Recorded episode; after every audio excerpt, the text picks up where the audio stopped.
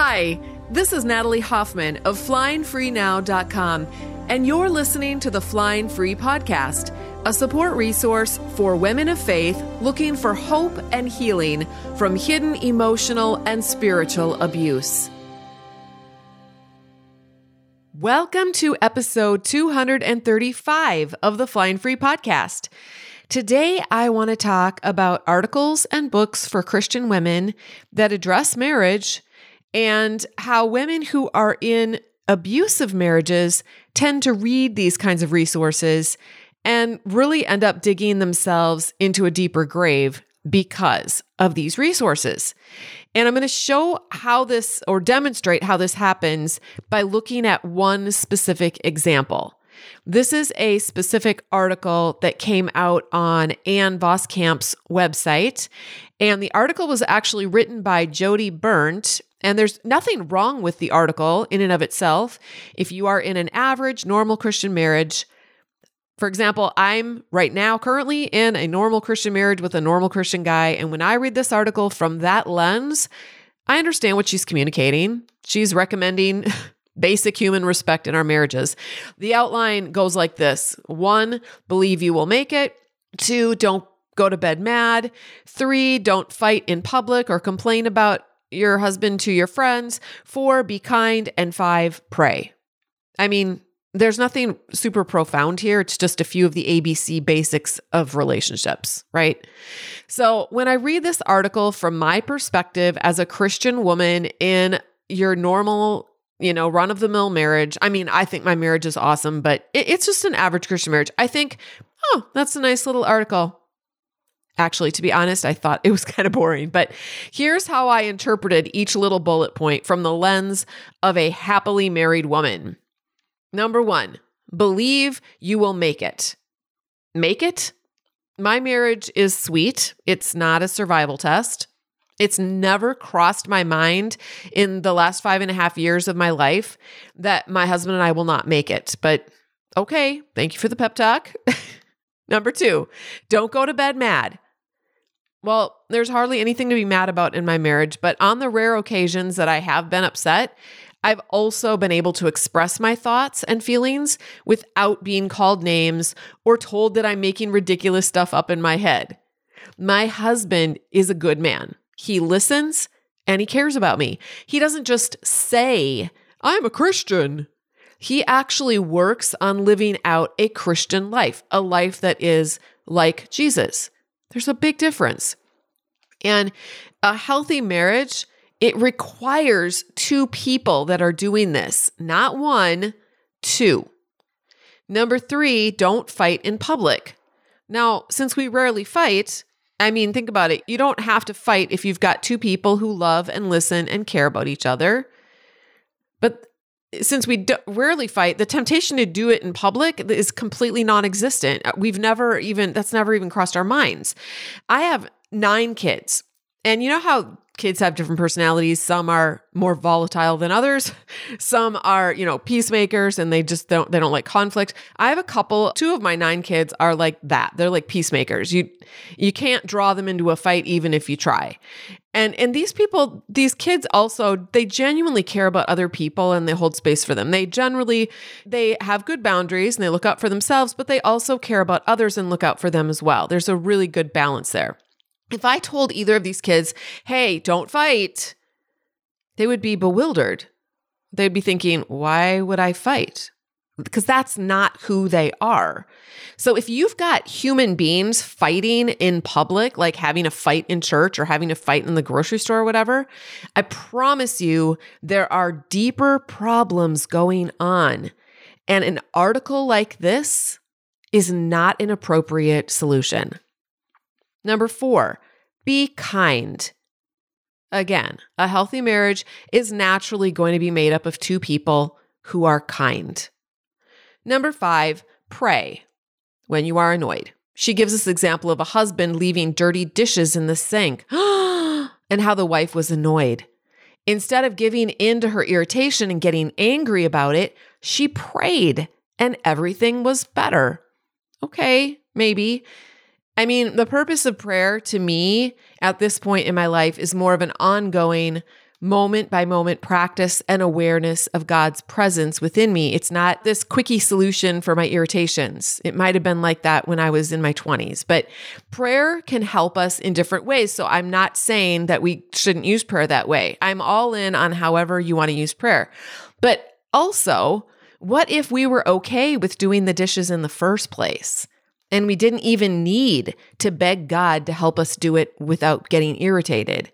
The women I work with, a lot of them would be literally thrilled to be dealing with dirty dishes instead of regularly getting cussed out for not keeping the kids quiet, for example. I remember one time I was meeting with an elder and his wife, and they, I was trying to explain to them some of the things going on in my marriage, my former marriage. And she's like, I know, you know, when my husband leaves the socks on the floor, it can be really frustrating. And I was thinking, what are you even talking about? Socks on the floor? I couldn't even wrap my brain around that was like so basic to me compared to the things that I was actually dealing with in my marriage, but whatever. Women like these writers of these kinds of marriage articles or books who have never experienced abuse or never been in an abusive relationship, it's not their fault, but they are utterly out of touch with the reality of about a third of married Christian women. And they're writing books for all of these women, but they're not addressing, they're not giving any caveats. They're not saying, you know, if they're not like, I would love to start seeing in some of these books and articles a thing at the very end that said, if you are in an abusive marriage, please be sure that th- this advice is not for you. Please get help and then link to some other resources for them to get help with. Link to my emotional abuse quiz at emotionalabusequiz.com. Let people know that this article may not be helpful for them. Now, I was in an emotionally, spiritually, and financially abusive marriage for 25 years, and I read all of the marriage books on the market. I was a big reader, still am. I journaled all of the Bible verses and prayed all of the prayers for two decades. Here's how the old me would have read this article. First of all, you are unimportant, but your marriage is your identity and your God because it is the one thing. Your marriage is the one thing God is looking at to ascertain whether or not you are a good girl. So maintain your marriage, or at least the appearance of a good marriage, at all costs, including the cost to your core values, your personhood, and your physical and mental health. Oh, and also your children's mental health. Number one, believe you will make it. Abuse is normal. If you think it will never get better, your ship will sink anyway always believe he can change and then hunker down and gut it out until you die. Number two, don't go to bed mad. If your husband calls you names and blames you for why he lost his job, don't give the devil a foothold with your anger. Try to talk it out with him. And when he calls you more names for doing that, say you're sorry and go to sleep in peace. Number three, don't fight in public. Never tell anyone what your husband is doing behind closed doors. Don't talk about how your grief drives you to self harm or overeat. Keep your abuser's secrets. Lie. Cover up. Remember, the marriage is what matters, not your life. Number four, be kind. Give him what he wants. Your job is to make him happy. To do otherwise is unkind. Number five, pray. If you really love God and are a good Christian, all you have to do is pray and have enough faith, and everything will feel better in time. Be patient. This is honest to God how I read articles like this. Only there was no sarcasm. I literally believed all that stuff. And indeed, when I did allow my anger to show, or I did try to get help from friends or church, which obviously required me to tell them what was going on, I was told these same things. And so I would slink back to my hole in the ground and pray I would die. One of the things she says at the very beginning of the article is that Satan's goal is to destroy marriage. That is a freaking lie, you guys. His goal is not to destroy marriage. His goal is to destroy the people in the marriage. And sometimes blowing up the marriage is the only way to save the people within it. It's this kind of teaching that I believe is straight from the pit of hell. Satan is laughing his fool head off because he has everyone looking at and freaking out about an institution. instead of looking at the people, the human lives that Jesus loves and died to save. Satan hates people, not marriage. Why? Because God's focus is people, not marriage. Satan hates and wants to destroy what God created and loves. People are eternal. Marriage is not, nor was it ever intended to be eternal. See Matthew 22 30. The last line of the article says this conflict can become a catalyst for grace, and that's always a win for your team. But a woman in an abusive marriage is not on a team. In fact, she's often been isolated from team church. Her husband and her church culture are on the same team, but she's been left out unless she agrees to go along with all of the lies and the abuse. So here's how I would reframe that last line for women who are in abusive marriages Abuse can become a catalyst for change, your change. And that is always a win for love. I guess my word of hope to you is this. While the world is full of chaos, and there is a swirl of truth and half truths mixed with little and big lies, and sometimes it's hard to know up from down when you're drowning in a storm, it's okay to set aside a certain type of programming, meaning it's okay to slide past articles like this that show up in your Facebook feed. And it's okay to stop reading all of the marriage books that never address the elephant in the room for one third of Christian women. I recommend trying out some new ways of thinking. The Bible calls this renewing our minds. And right now, in the Christian culture that we've got going today, we are in desperate need of that. I have a page full of resources that I recommend for survivors that will help you detox from the programming that has set you up to be the perfect little abuse victim. If you go to flyingfreenow.com and you click on resources in the menu bar, then go to best books for Christian women in bad marriages. I want to read what one woman shared about the book I wrote called Is It Me? Making Sense of Your Confusing Marriage A Christian Woman's Guide to Hidden Emotional and Spiritual Abuse. Here's what she said. It dawned on me that it's been around six months since I came across Natalie Hoffman's book, which dramatically, and I mean dramatically, changed my life. It's been half a year when I came across Natalie's book, I read it within a couple of days. I couldn't put it down. I couldn't believe that someone could put words to my experience and that it was actually like a thing. It felt like the scales were literally falling off my eyes, and I finally started embracing the truth I had been living in for 16 years. I went from extreme fawning on Valentine's Day to a cold wake up call within a matter of weeks, and I couldn't unsee it. I couldn't pretend anymore. Looking back over the past six months, I almost don't recognize myself. I still have so far to go, but I have come so far too. I am beginning to understand what it feels like to love myself, to advocate for myself, to take care of myself, and to not feel guilty for doing it. I'm finding my voice again. I'm finding my confidence again. I'm learning that God really does love me. Like, He really loves me. It's not just a cute Christian saying when deep down I thought He actually wanted me to suffer and die and become nothing. He not only loves me, but I think He actually likes me. Is it possible that it's okay for me to like me too? Maybe I don't need a man to like me. Maybe I can just be okay with liking myself.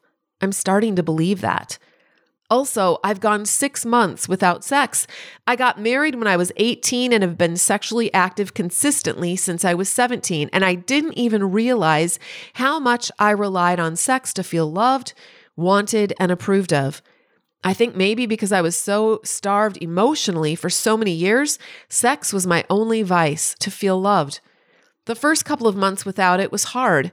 I didn't anticipate that struggle, but the struggle was real. I felt desperate for physical affection, for a man's approval. I didn't realize how addicted I had become to my husband's approval of me. Probably because the only verbal affirmation I ever got from him was related to sex somehow. I didn't even know my value was so tied up in it. This program has been a lifesaver for me. She's referring to the Flying Free program. The mind work has been really hard and exhausting at times, but the models work like they really work. It has allowed me to experience such deep healing and understanding, which has allowed me to have grace and love for myself. This recovering perfectionist has never experienced that before. I think I'm getting a taste, or maybe a small peek, of the butterfly life. A relative gave me a bookmark for my Bible as a gift to remind me of the butterfly work God is doing in me. I was so touched. It's the perfect six month milestone gift. They didn't even know it. I might not be fully emerged from the cocoon yet, but this I know I will never go back to being a caterpillar. Isn't that the amazing thing about the transformation process? There's no reverse button. The butterfly can't go back into the cocoon and to go back to being a caterpillar. I am forever changed, forever committed to this process. I'm all in and I'm on the path to being truly set free.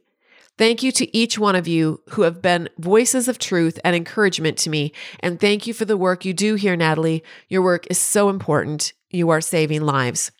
So, the book she's talking about, Is It Me Making Sense of Your Confusing Marriage, is available on Amazon in Kindle, paperback, or Audible formats. I read it myself on Audible. I will send you the first chapter free when you hop on my mailing list, and you can do that by going to my website, flyingfreenow.com. I also have an emotional abuse quiz that you can take if you are a Christian woman and you're wondering, is my relationship abusive or not? Or maybe it's just, you know, hard. Maybe it's me, right? So you can go take that emotional abuse quiz by going to emotionalabusequiz.com. And then the program this woman mentioned that has helped her move into a butterfly life is the Flying Free Sisterhood program. And you can learn more about that and complete an application by going to joinflyingfree.com. Hey, beautiful butterfly, thank you so much for listening. If you liked this episode, be sure to subscribe and then consider leaving a rating and review so others can find us. To connect with me and get a free chapter of my book, head over to flyingfreenow.com. And until next time, fly free.